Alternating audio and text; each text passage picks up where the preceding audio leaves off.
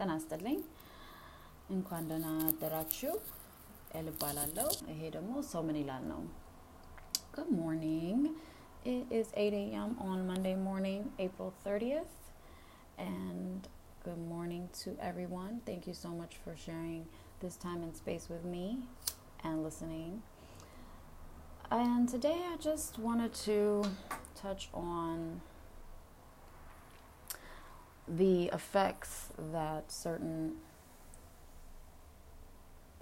events of your childhood can have on your adult life. And honestly, they don't even have to be events, just period, just your childhood period, how the different aspects of it can really affect you as an adult. Um, one thing I discovered about me is that um, the end of the year, the last week of 2017, I decided to have a comprehensive energetic evaluation by a doctor of Eastern medicine who was also an acupuncturist and an overall just a doctor of energetic medicine.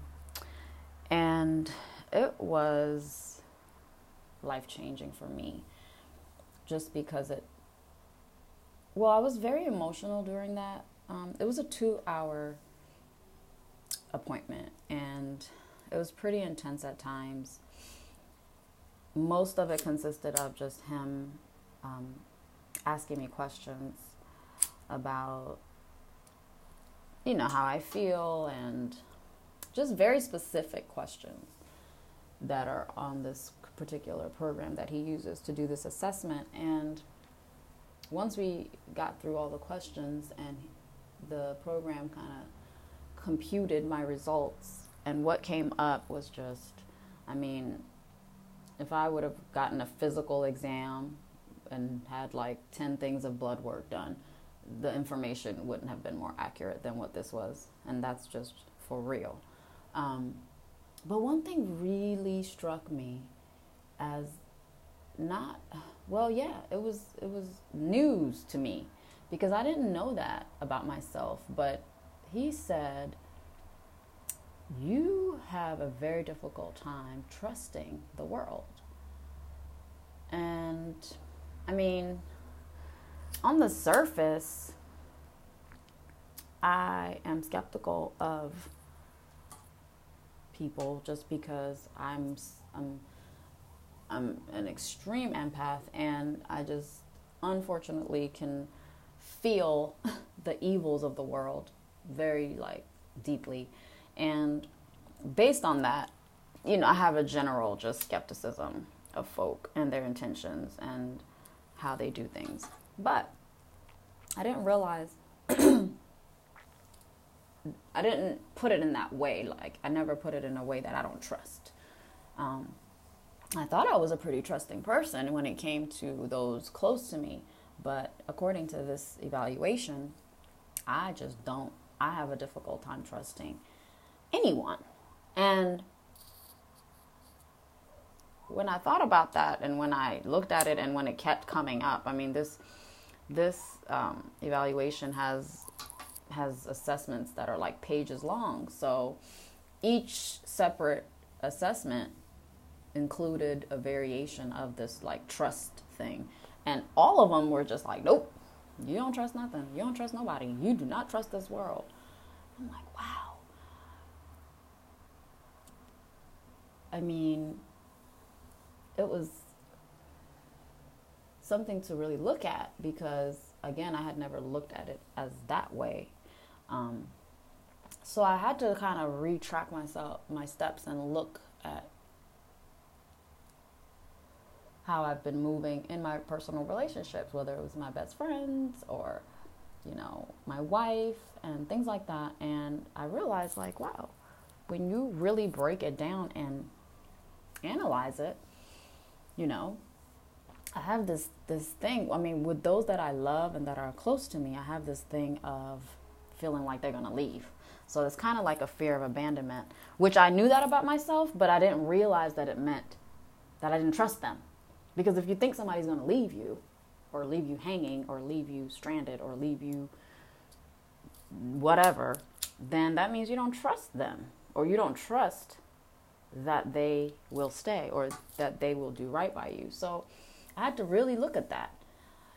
I'm like, wow, really don't. And I had to really look at my my people pleasing disease that I call it, that I so affectionately have named it. Um,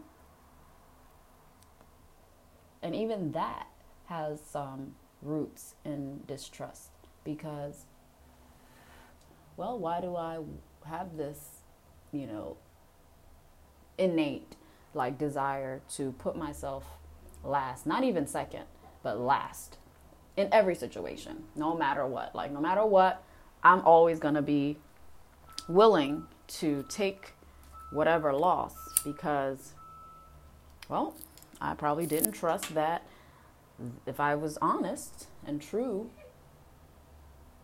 and opposed this, you know, whatever subject at hand, that I would no longer be valuable to this person or no longer be wanted by this person or no longer, you know, loved by this person. So I had to like repackage everything because I saw now how all of that stuff just is stemmed in just not trusting.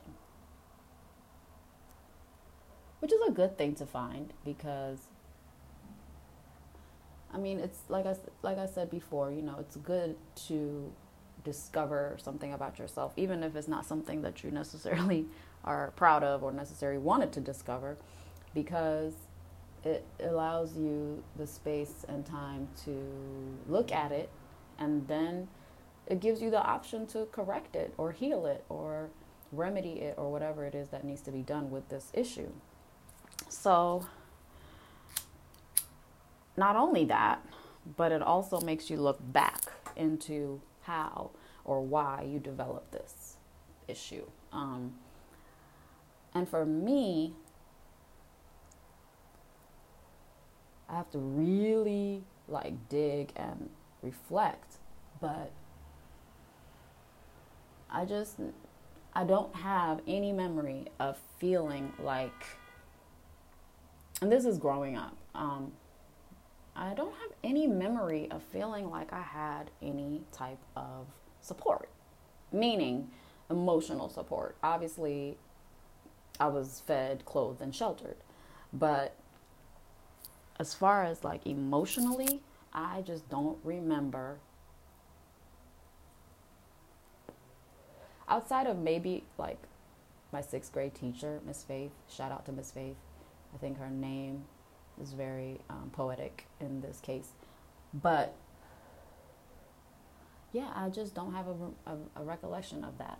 And when I say growing up, I mean all the way through high school and college because I still was growing up. And I'm still growing up now, but I'm just saying before I was up until the age of like 21, 22, I just don't really remember.